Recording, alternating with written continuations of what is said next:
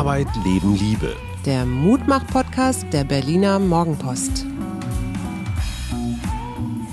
Hallo und herzlich willkommen. Hier sind wir live aus dem Schöneberger Hinterhof. Mein Name ist Hajo Schumacher. Mir gegenüber sitzt die bezaubernde Suse. Und heute haben wir uns ein ganz einfaches und ganz kompliziertes Thema überlegt, nämlich Glück. Wann warst du das letzte Mal glücklich, Schatz? Oh, du, das ist noch gar nicht so lange her. Sag mal. Äh, unter anderem war ich glücklich in meiner polnischen äh, Schwesternschaft. Nein, also letztes Wochenende äh, auf dem Workshop, einfach mit Menschen wieder zu sprechen, zu lachen, nah zu sein. Und das hat natürlich auch was damit zu tun, dass ich vollständig geimpft bin und mhm. sehr entspannt inzwischen bin mit äh, möglicher Ansteckung. Und ist dieses äh, Gefühl, was du da hattest in deiner, in deinem Hexenzirkel, war das jetzt eher so, war das wirklich Glück oder war das mehr so Zufriedenheit oder Aufgehobensein oder kannst du das abgrenzen? Äh, ich würde sagen, das war Wohlbefinden mhm. und verbunden zu sein äh, verbunden mit mir, aber eben auch mit den Schwestern oder den Frauen um mich herum. Wobei man ja nun sagen muss, äh, Glück ist eben sehr subjektiv auch. Ne? Was würdest du sagen, was macht dich glücklich? Also es sind vor allen Dingen Momente. Also ist, mhm. Glück ist für mich kein Dauerzustand. Glück ist für mich ja fast ein bisschen so wie Sex. Das sind halt Momente. Mhm. Ja. Und ähm, ein Moment war zum Beispiel am Donnerstagabend, da hat mich mein alter Laufkumpel Olli tatsächlich noch bewegt, äh, abends in den Grunewald zu fahren und wir sind eine Runde gelaufen und das heißt, laufen war es eigentlich nicht. Es war ein, ein Schleppen. Ja. Also ich fühlte mich wie ein Mehlsack, weil ich noch am, am Tag vorher. Ich stelle mir das gerade so als Bild vor. Beim Kickbox-Training war. Ganz herzlichen Dank nochmal an Buja für diesen Muskelkater, der sich auch noch ein paar Tage erhalten wird. Und dieses Gefühl dann doch im Wald gewesen zu sein, mit Olli gequatscht zu haben, es war alles andere als rekordverdächtig. Mhm. Und dann der Moment, wo ich mich einfach habe in den See fallen lassen, in die krumme Lanke. Mhm. So, ich war nackt, ich habe mich rückwärts einfach so hinfallen lassen. Ich bin auch gar nicht geschwommen, sondern nur dieser Moment, kühles Wasser, mhm. ich habe es geschafft ich kann gar nicht sagen, wie lange das anhielt. Vielleicht drei Sekunden, vielleicht zehn Sekunden. Mhm. Aber das war Glück. Da mhm. war alles andere weg. Und das mhm. ist für mich so Glücksdefinition, also Weltvergessen. Ja, es gibt ja auch Menschen, die sagen, Flow zum Beispiel, Flow erleben ist auch eine Form von. Ja, aber Glück Flow erleben. ist dann schon wieder so lange. Ne? Und ein zweiter Punkt war, das muss ich jetzt mal wirklich sagen, ich bin sehr, sehr stolz auf unseren kleinen Sohn. Der hat die zehnte Klasse geschafft. Der hat ein Zeugnis nach Hause gebracht, was in allen wichtigen Punkten so in eine gute Richtung zeigte. Mhm. Das heißt, dieser ganze Wechsel digital und sonst wie was Unterricht der letzten Zeit hat ihm nicht geschadet oder hat seinem Zeugnis zumindest nicht geschadet. Er macht auch jetzt keinen besonders therapiebedürftigen Eindruck. Mhm. Und dieses Gefühl von, wow, dieses Kind hat sich da so durchmanövriert, mhm.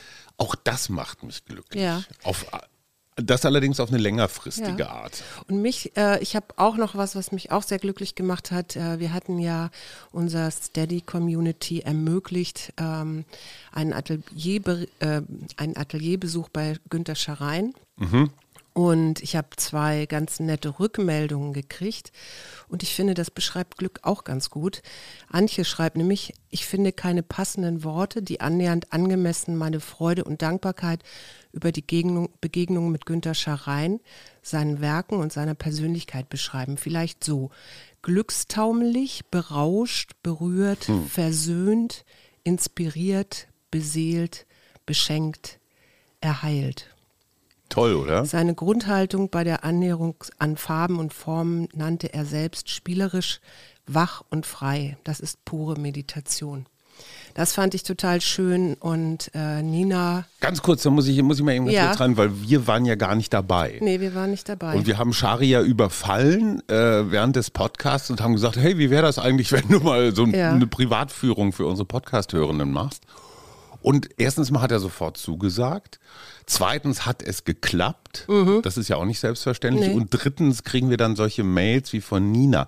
Das heißt, wir haben Nee, das war jetzt Antje, aber egal. Ah, okay, also Nina kommt noch, Antje. Aber solche Momente zu ermöglichen, obwohl wir gar nicht dabei sind, macht mich auch glücklich. Ja, genau, Also deswegen- andere Menschen glücklich zu machen, hätte ich früher vielleicht gar nicht so gesehen. Aber das Mhm. finde ich auch ganz toll. Also es funktioniert ohne mich. Ja, genau. Ja. Nina sagt, der Atelierbesuch war sehr beeindrucksvoll und bereichernd. Shari hat sich ganze zwei Stunden Zeit genommen, uns in seinen Kosmos und den Werdegang dahin zu erläutern. Wirklich spannend. An der Stelle noch einmal Danke für die Idee und die Orga. Also äh, wirklich, ja, mich macht das auch total glücklich, zumal das alles irgendwie scheinbar geklappt hat. Und es steht ja noch ein Termin aus für alle die, die von weiter her Interesse gemel- angemeldet hatten Ende Juli und da ist im Moment, äh, schreibe ich aber auch nochmal, der 30. oder 31. angedacht, Juli. Äh, da könnt ihr vielleicht nochmal sagen, was euch da lieber ist, aber das schreibe ich euch auch nochmal. So, jetzt haben wir viel rumgeglückt, was uns so angeht, Mhm. die letzten Tage oder Stunden. Was mich interessiert, was ist eigentlich, wenn ein, wenn ein Klient zu dir kommt und sagt, hey, Sie sind doch Expertin für positive Psychologie. Ja.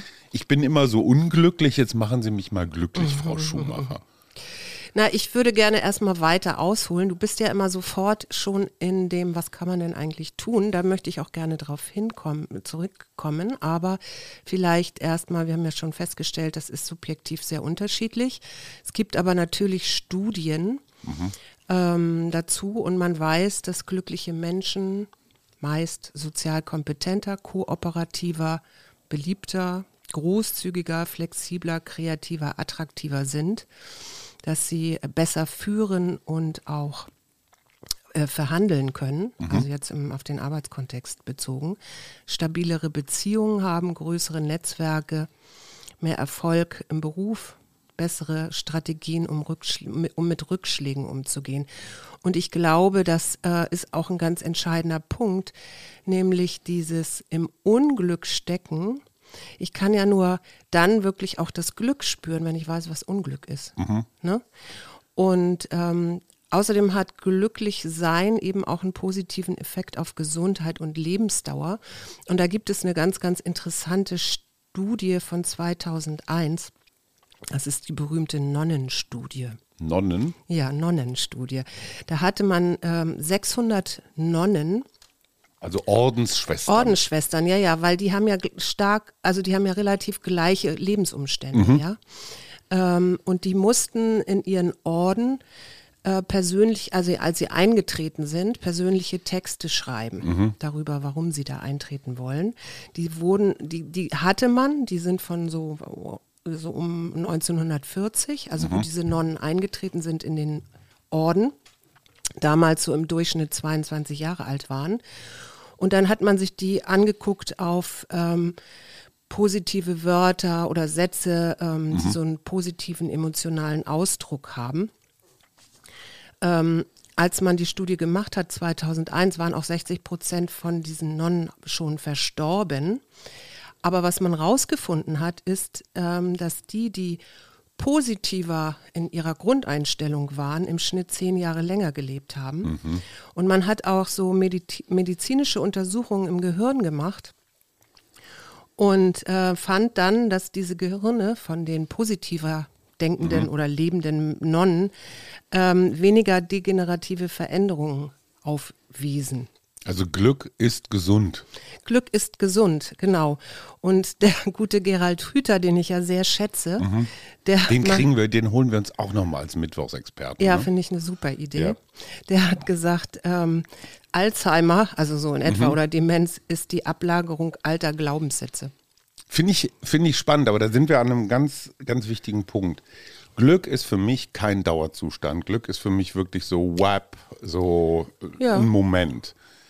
Das glaube ich, was auch bei diesen Nonnen eher eine Rolle spielt, ist sowas wie Wohlbefinden, Ja, aber das wird- Mhm. Zufriedenheit, bei sich sein. Ja, aber wenn du Glück kultivieren kannst, Mhm. ja, Verstetigen. verstetigen, also der gute ähm, Wolfram Eilenberger nennt das ja nicht Glück, sondern er sagt Glück kennt Ja? Gelingend. Gelingend. Im Der Sinne sagt, von Glück, gelingend. Glück ist ein Verb. Genau. Ja. Genau.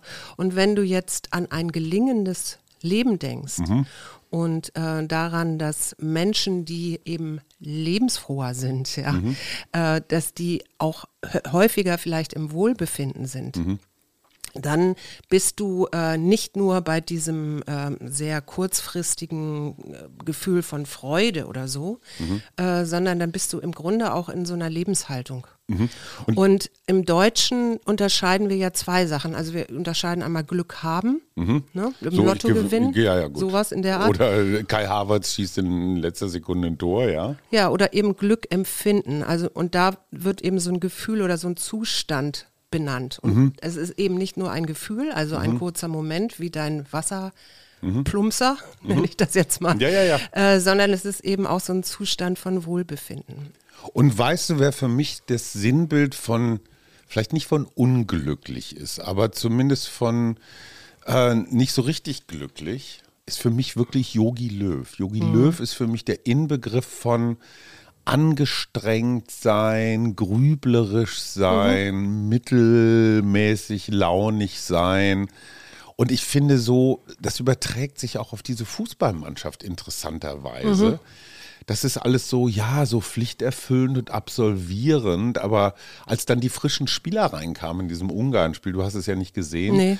ähm, da hatte man auf einmal das Gefühl, da platzt sowas auf, da platzt diese, diese Pflicht und ach, ich muss ja Haltung so auf. Und dann kamen halt die jungen Goretzka und, und ähm, es fällt ja mir gerade nicht ein, Jamal Musiala, der, Ich der kann dazu nichts sagen, ich der die junge ganze neue. Mannschaft noch nicht. Nein, aber da, weißt du, da, da, da, da, ja, als ob da so eine Kruste aufbrach. Mhm. Und das ist für mich, weil es werden ja immer diese Parallelen zwischen Yogi Löw und Angela Merkel gezogen. Die sind ja beide ungefähr gleich lange im Amt, Mhm. 15, 16 Jahre und sind so an exponierter Stelle in Deutschland, haben so die wichtigsten Ämter inne. Und das ist für mich der fundamentale Unterschied. Ich habe das Gefühl, die Merkel ruht so in sich selbst. Ne, auch gerade jetzt zum Schluss so, mit welch einer geradezu provozierenden Amtlichkeit, die ihren, ihren Job zu Ende macht. Aber ich habe nicht das Gefühl, dass die unglücklich ist. Und bei Yogi habe ich echt das Gefühl, der leidet. Ja. Und das ist ein ganz interessanter Punkt, der mir auch gerade so in meinen Männergesprächen immer wieder auffällt. Diese Neigung, das Glas, und da sind wir wieder bei Lissy Eichert, unserer Mittwochsexpertin vom, ja, von, Von dieser. Woche. Die sagt, das Glas als halb voll zu betrachten. Guck mal, was geht, guck mal, was wir geschafft haben. Und ich kenne doch einige Beispiele von Menschen, die dieses unfassbare Talent haben, in jeder Situation Ja. das Haar in der Suppe zu finden, zu sagen, ach, ich kann ja gar nicht anders, meine schreckliche Familiengeschichte und ich muss noch so viel tun. Also so ein permanentes sich selber, sich selber runterziehen. Wie kommt man da raus? Man kommt da raus. Ähm, ich, ich, ich möchte trotzdem noch mal zurück. Ich Ja, weiß, los. du bist immer sofort, also dann könnten wir auch gleich einen zehnminütigen Podcast Ja, machen. ich bin forsch. So, ähm, Sonja Lyuboninski. Nirski, ich war ich, ich, immer diese Okay, Namen. die Es tut mir sehr leid, dass ich das immer nicht kann. Ähm, die hat sich mit persönlichem Glücksempfinden beschäftigt. Mhm. Und die hat so die Unterschiede im Glücksempfinden zwischen Personen ähm, gezeigt äh, an einer Studie. Und ich sag dir mal die drei Punkte, die sie gefunden hat. Und du sagst mal in etwa, wie da die, also prozentual die Unterschiede sind. Ähm, also hängt von verschiedenen Faktoren ab, sagt sie, unter anderem für, von äußeren Lebensumständen, Nicht so wichtig. anlagebedingt, also genetische Voraussetzungen Hm, mittelwichtig. und aktives Handeln. Ganz wichtig. Und sie sagt, ähm, zu 50 Prozent, also die Unterschiede, ja, ähm, sind tatsächlich äh, anlagebedingt, also genetisch. Äh, die äußeren Lebensumstände spielen nur 10 Prozent eine Rolle. Und das aktive Handeln, und das ist eben ein Teil des Glücksempfindens tatsächlich, ins Akt, in die Aktion gehen, ähm, hat, macht 40 Prozent aus. Ach, die genetischen Voraussetzungen sind wichtiger als das Handeln? Ja, in ihrem, also das Okay. sind in, in den Unterschieden von Glücksempfinden bei Menschen. Das finde Ähm. ich ganz spannend, weil das heißt ja, es gibt sowas wie ein Glücksgen. Oder, ja, ein Glücksgehen glaube ich oder nicht. eine würde ich jetzt nicht sagen. Glückserziehung oder irgendwie so. Also du, du, du kannst Menschen, also ich habe nicht unbedingt Einfluss darauf. Ich kann mich jetzt Na, nicht sagen wir mal so rum, wenn, wenn grenzenlos ähm, selber glücklich bei machen. depressiven Menschen weiß man ja, dass da auch eine genetische Veranlagung äh, dabei ist. Klar. So. Aber letztendlich das, was sie äh, sagt, heißt, sagt eigentlich, man kann aktiv zu persönlichem Wohlbefinden beitragen. Mhm. Ne? Also man ist, das Genetische ist das eine, aber du kannst ja ähm, jetzt bei Depressionen oder so äh, mit verschiedenen Faktoren auch einwirken. Zum Beispiel, wir hatten das mal, äh, die Studie, dass Sport bei Depressiven ganz, ganz sinnvoll ist und sehr, sehr hilft. Auch weil Dopamin ausgeschüttet wird und Serotonin, das bei Depressiven meistens sehr niedrig ist, dann ähm, erhöht wird und, und, und. Ne? Also es gibt äh, eben die, die Chance, zu, sich zu verändern. Und das finde ich eigentlich den entscheidenden Punkt. Ganz blöde Frage, können depressive Menschen glücklich sein? Oder ist Depression ein anderes Wort für Unglück, für permanentes Unglück? Das ist jetzt eine Frage, die ich so, glaube ich, direkt nicht beantworten kann. Ich denke jetzt mal an die Menschen in meiner Umgebung, die, von denen ich weiß, dass sie die Diagnose Depression hatten. Ja. Und da weiß ich, da gab es durchaus Unterschiede. Also, Mhm. ne? Was ich ja noch einen ganz spannenden Punkt finde, das kommt jetzt bei deiner, ja doch, das kommt äh, bei deiner Studie auch raus, nämlich die Umstände. Weil diese Abhängigkeit, die wir uns manchmal im Kopf so einbilden, wenn ich das und das kaufen kann oder schaffe, im Sinne von das nächstgrößere Auto oder der tolle Urlaub oder so, dann bin ich glücklicher.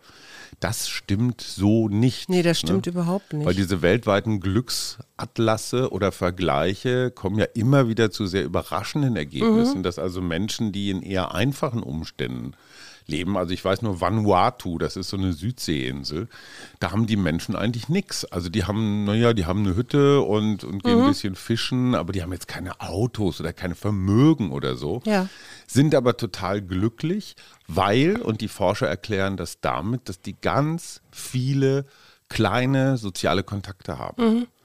Also Ja. die hetzen halt nicht durch die Gegend, sondern wenn die durch ihr Dorf gehen, dann, ja, norddeutsch würde man sagen, schnacken die mal hier über den Zaun und wie ist das Wetter. Und das finde ich total spannend, was Soziologen immer wieder feststellen, dass das, was wir so als belanglose Alltagsplaudereien betrachten, Ja. ist das permanente Signal von mir an meinen Nachbarn, ich bin okay, ich will nichts Böses, solange ich mit dir übers Wetter quatsche, komme ich dir nicht zu nahe oder sowas. Und das ist so eine Wechselbeziehung, man versichert sich gegenseitig des Nichtangriffs oder der Sympathie. Und das führt bei den jeweiligen Menschen zu so einem subjektiven Gefühl von Aufgehobensein. Ja. Oder hier droht keine Gefahr. Und wenn man sich überlegt, dass der Mensch in der allerlängsten Zeit seines Daseins auf dieser Erde eigentlich immer in Gefahr war, immer aufpassen musste, immer Panik geschoben hat, Säbelzahntiger, Wetter, irgendwas. Und dann kriegst du aus deinem sozialen Umfeld permanent das Signal, du bist sicher, ich greife dich nicht an, das macht was mit mir. Ja, aber man weiß auch sowieso, dass Freundschaften ganz Ja, aber wichtig ich, sind, ich ne? rede nicht mal mehr Soziale von, ich, ich rede nicht nur von Freundschaften, sondern ich rede auch von dem Bitte Danke an der Supermarktkasse. Mhm. Oder auch mal einem wildfremden Menschen sagen, hey, Sie haben aber eine tolle Krawatte. Okay, Mhm. ist jetzt so ein mittelgutes Beispiel. Aber diese kleinen sozialen Konversationen, die wir in unserer total durchgetakteten, effizienten Welt sagen, ja, Zeitverschwendung, was soll ich mit dem Lackel da irgendwie reden? Ganz im Gegenteil. Addiert sich über den Tag und über ein Leben hinweg zum Aufgehoben. Ja, und das, ähm, das macht ja auch was mit dir selber. Also ich habe mir angewöhnt, immer, wenn ich mit Menschen spreche, zum Beispiel an der Supermarktkasse und ähm, jetzt im Moment natürlich einen Mundschutz habe, dass ich dann aber immer lä- lächel. Aha. Und alleine schon dieses Lächeln macht etwas äh, mit mir, weil bestimmte Hormone, also dass hormonell auch äh, Dinge ausgestoßen und ausgestoßen werden. Und natürlich sieht mein Gegenüber vielleicht meinen Mund nicht, aber an meinen Augen, dass ich freundlich gucke Klar. und reagiert auch freundlich auf mich, was dann wieder mein Belohnungssystem ein bisschen anstößt. Ne? Es gibt dieses wunderbare, äh, diesen wunderbaren Forschungszweig der evolutionären Ästhetik. Und zwar, ähm, Klingt super. ja, klingt super. Ähm, Man hat sich nämlich gewundert, wenn man so Faustkeile findet, ne? also von, von Urzeitmenschen, ähm, dass die immer symmetrisch ähm, ausge, wie sagt man so, abgeschlagen sind. Ne? Man hätte die, also es, die, das ist jetzt nicht unbedingt funktional oder sowas. Ne? Man könnte auch ganz andere Formen bauen. Und man nimmt an, dass ähm, Menschen, also schon von früh auf, ähm, so ästhetische Farben, Formen, Formen, aber auch Proportionen schön fanden und eben dementsprechend gestaltet haben. Es gibt ja auch diese in Pompeji, diese Ausgrabung, die ist jetzt gerade sehr aktuell gewesen, wo man einen Imbiss ausgegraben hat mit so ganz krass, der, der war bemalt mit so ganz grazilen Fresken So eine römische Frittenbude. eine römische Frittenbude, die aber wunderschön gestaltet war. Ja. So, ne? Und ähm, so ein angenehmer Eindruck macht einfach glücklich. Also Schönheit macht glücklich. Man erklärt es auch immer damit äh, evolutionär, dass jemand oder dass etwas, was schön ist, ja irgendwie auch sagt, ich bin gesund. Ja, und ich kümmere mich. Des, deswegen finde ich ja, das haben wir jetzt leider schon wieder ein bisschen vernachlässigt. Aber wir hatten mal so eine Phase in der Pandemie, wo wir gesagt haben, wir wollen auch nach außen zeigen, dass es uns gut geht Ja. und achten ein klein wenig mehr darauf, was wir morgens aus dem Schrank holen, wenn wir das überhaupt tun Ja. und nicht gleich in der Joggingbuchse bleiben. Stimmt. Und ich finde, das können wir jetzt zum Sommer hin mal wieder reaktivieren. Dieses, ich meine, du tust das ja sowieso schon, du bist ja sowieso eigentlich, was ist die Göttin der Schönheit? Venus? Suse Venus Schumacher? Ich finde das so süß, wenn du rot wirst. Naja, es ist auf jeden Fall steckt die Idee dahinter, dass alles, was für unser Un- Überleben, unsere Fortpflanzung und unsere Gesundheit wichtig ist, das verbinden wir mit Freude. Und ähm, das, was, da, was du dann siehst, also die Symmetrie, Mensch, also das ist ja das Interessante auch, dass wir schönen Menschen von schönen Menschen annehmen, dass sie Sachen auch besser können. Und Dass sie erfolgreicher erfolgreicher sind. Das zeigt sich auch im, in den äh, Gehältern oder so. Ähm, Ich habe von meinem Kumpel Carsten mal gelernt, Symmetrie ist die Ordnungsvorstellung der Doofen. Äh, Das finde ich nämlich, ja, interessant, ne? Ja. weil ganz super symmetrische Gesichter werden als weniger schön wahrgenommen als so leicht asymmetrisch. Ne? Also so ein, so ein leichter Silberblick oder eine Seite ein bisschen anders als die andere nehmen wir, also so eine leichte Unregelmäßigkeit äh, hilft offenbar ähm, attraktiver auszusehen. Also es ist nicht so, ich meine, klar, wenn du jetzt so bauhausmäßig unterwegs bist oder so, ist Symmetrie ja was ganz Wichtiges. ja, oder in der Natur. Alles Mögliche in der Natur ist auch symmetrisch. aber, aber nie hundertprozentig symmetrisch, sondern immer so leicht, leicht daneben. Und ich glaube, das, das ist das wirklich Spannende. Weil Perfektion, also das Jagen nach Perfektion, alles muss super stimmen, ist für mich ein echter Glückskiller. Wenn ich mit dir schön essen gehe, wenn ich mit dir meinetwegen schön essen gehe und das ist auch noch teuer und ich entdecke einen Mini-Kalkfleck auf dem Weinglas, Ja. dann kann ich diesen Kalk Kalkfleck zum Anlass nehmen, ähm, irgendwie meine Laune spontan zu verschlechtern. Ich kann da auch drüber hinwegsehen, über diese Imperfektion. Ja, und das ist für mich eine ganz große Kunst, weil ein Thema, das muss ich echt nochmal mit dir auch psychologisch besprechen. Ich habe so eine ganz komische Verknüpfung von Pflicht und Pflichterfüllen und Glück. Also immer wenn ich, und ich, ich höre so meine Mutter aus mir sprechen, wenn ich in Anführungsstrichen was geschafft oder Ja. was erledigt habe, Ja. dann bin ich glücklich für Ja. einen Moment. Ja. Ja, aber eine Sekunde später habe ich ja schon wieder die nächste To-Do-Liste vor der Nase. Ja, und das ist immer so ein permanentes, boah, ich muss was leisten, dann bin ich glücklich. Dann bin ich aber schon wieder unglücklich, weil ich Mhm. Ja, nichts die geleistet Frage habe. ist, ob das nur wirklich äh, in dir ist oder ob du mit dem Leisten nicht auch so eine Anerkennung erhoffst, die ja wiederum Klar. auch dein Belohnungssystem anspricht, wenn andere Leute sagen, Mann, der Schuhmacher, der macht aber, was weiß ich, wo der überall schreibt und was der alles schafft, äh, im Gegensatz zu mir oder irgendwie so. Ja, aber das das hast du gut gemacht, das war eine tolle Kolumne oder Ja, aber es hat auch hohes Stresspotenzial, weißt du, weil immer diese Erwartungen so mitschwingen. Und das ist ja das, was du völlig zu Recht kritisierst. Mein Glücksempfinden ist irgendwie gekoppelt an Reaktionen von außen. Ja, das heißt, ich brauche eine Resonanz für mein Glück. Ja. Und ich wäre so gerne resonanzlos glücklich.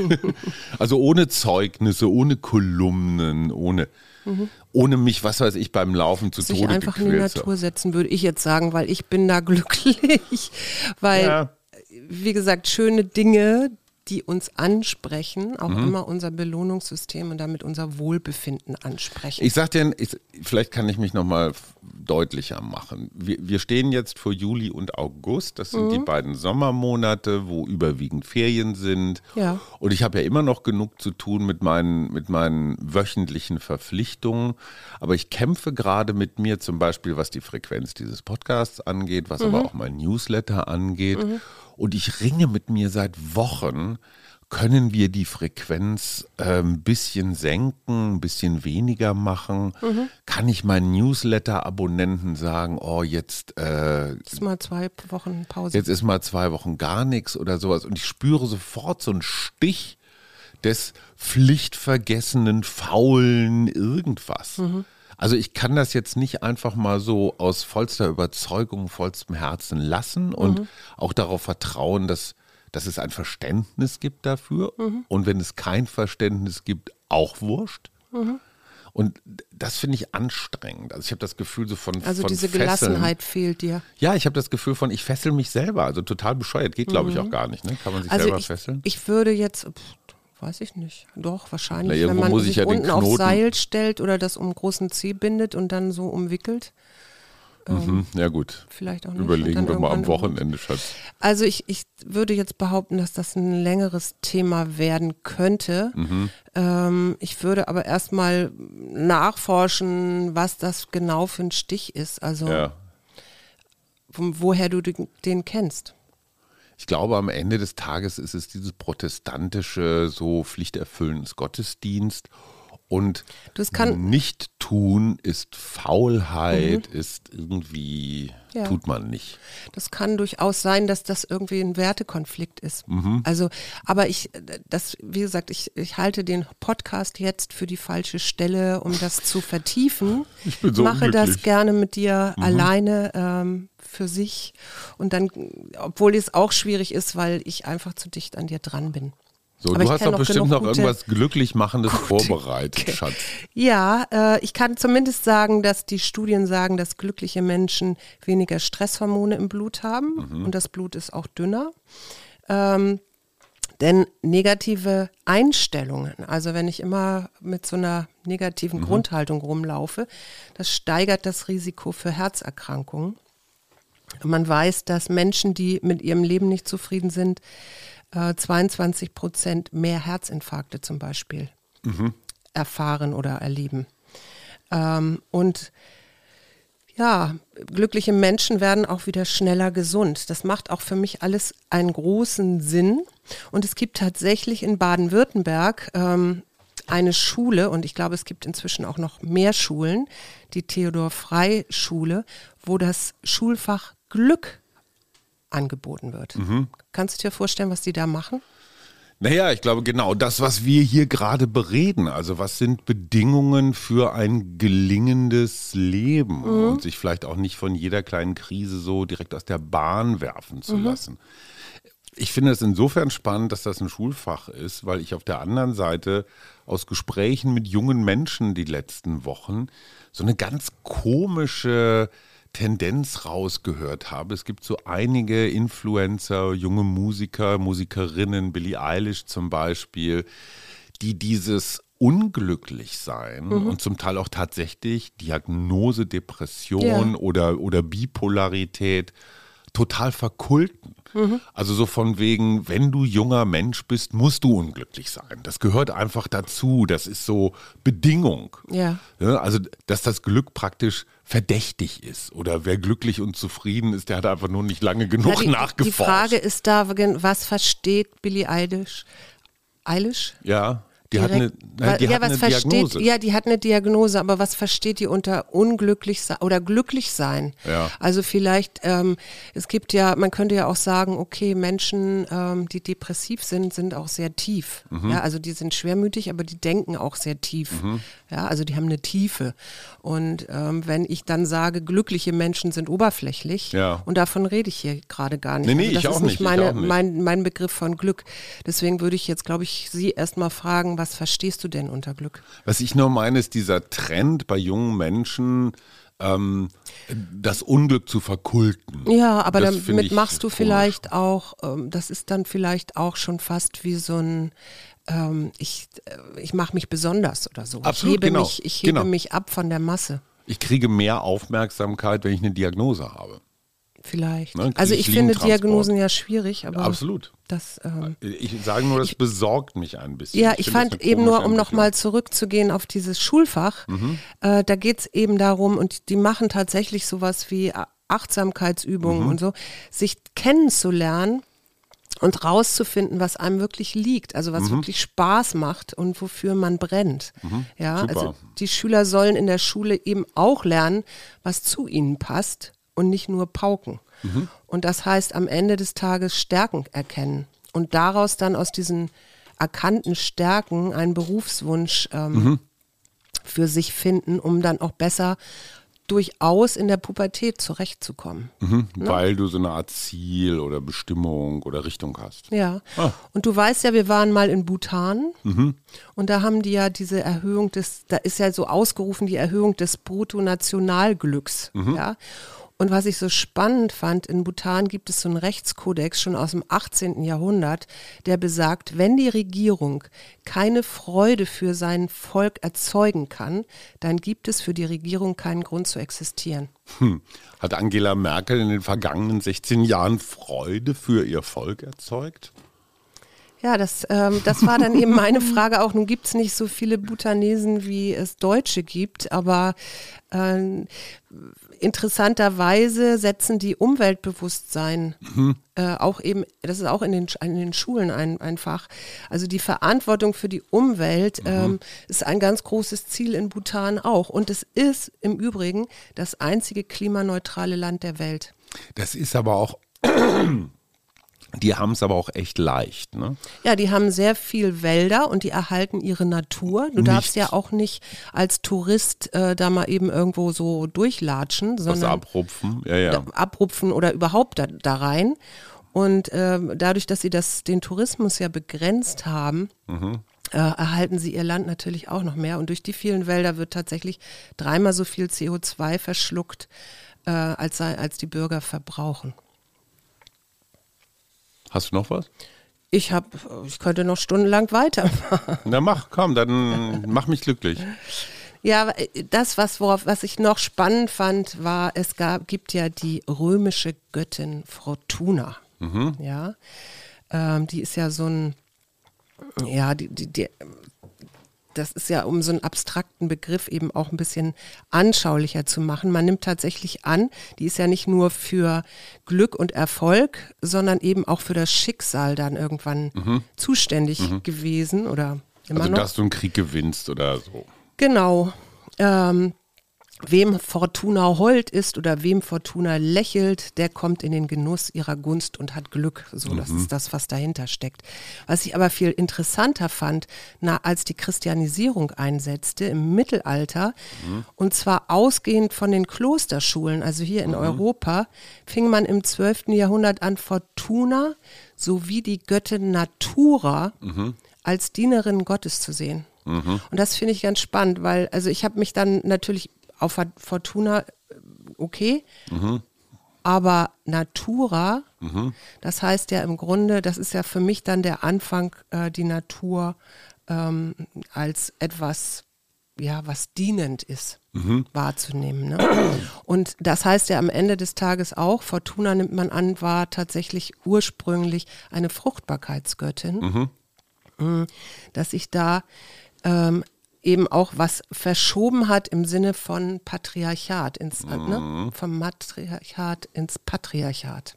Du kannst also, oder es ist schwer, glücklich zu sein in einer sehr gestörten Umwelt, oder? Ja. Also diesen Zusammenhang gibt es. Ja, den gibt es. Wenn das die Luft schlecht ist oder das Wasser fehlt oder was weiß ich, die Wälder ja, selbst, sterben. die, selbst in einer, ähm, in einer Stadt, äh, wo du eher in so, weiß ich nicht, monotonen ähm, Wolkenkratzern wohnst Mhm. oder so, ja, also so, wo alles grau in grau ist, Mhm. äh, wirkt sich das auch auf die äh, Psyche und auf die Stimmung natürlich der Menschen aus, die dort leben.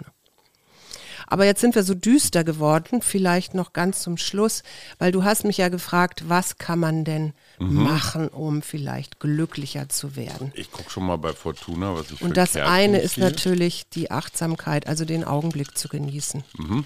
zu schauen, was ist jetzt gerade, hat jetzt gerade oberste Pri- Priorität für mich. Und was ist das bei dir Moment. jetzt gerade?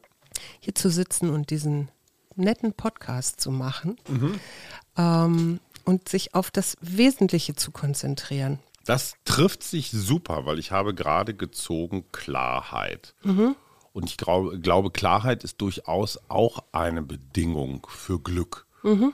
Also auch mal klar zu sagen, so das ist mir wichtig, das ist mir unwichtig. Oder darauf konzentriere ich mich jetzt und darauf Ja, nicht. oder sich auch an Schönes zu erinnern. Mhm. Also du hast ja am Anfang ja eben gerade schon so schön erzählt mit deinem was ins Wasser fallen oder so, ne? Ja, genau. Äh, und natürlich sich bewegen. Sport, Sex macht auch glücklich. Oder aktiv werden. So, wir machen jetzt mal Schluss an dieser Stelle. ach, du bist. Äh, erst fragst du mich. Ich, ich, ach, vielleicht noch eins lachen natürlich, ne? Ja.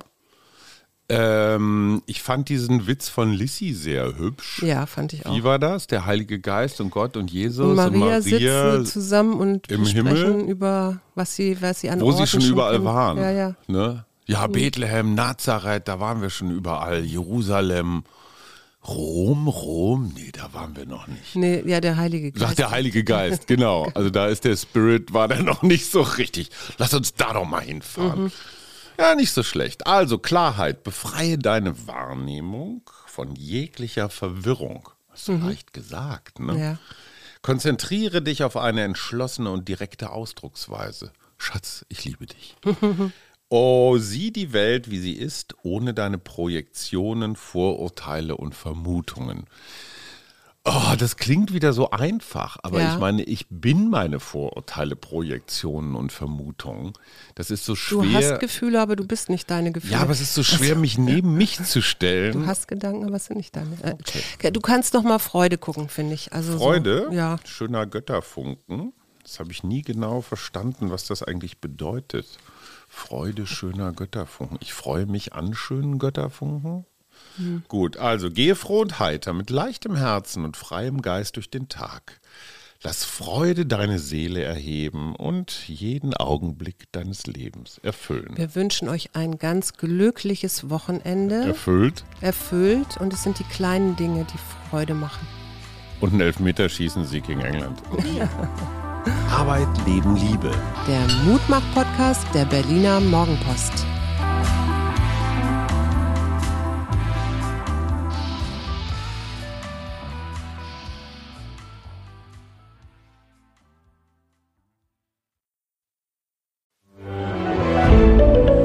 Ein Podcast von Funke.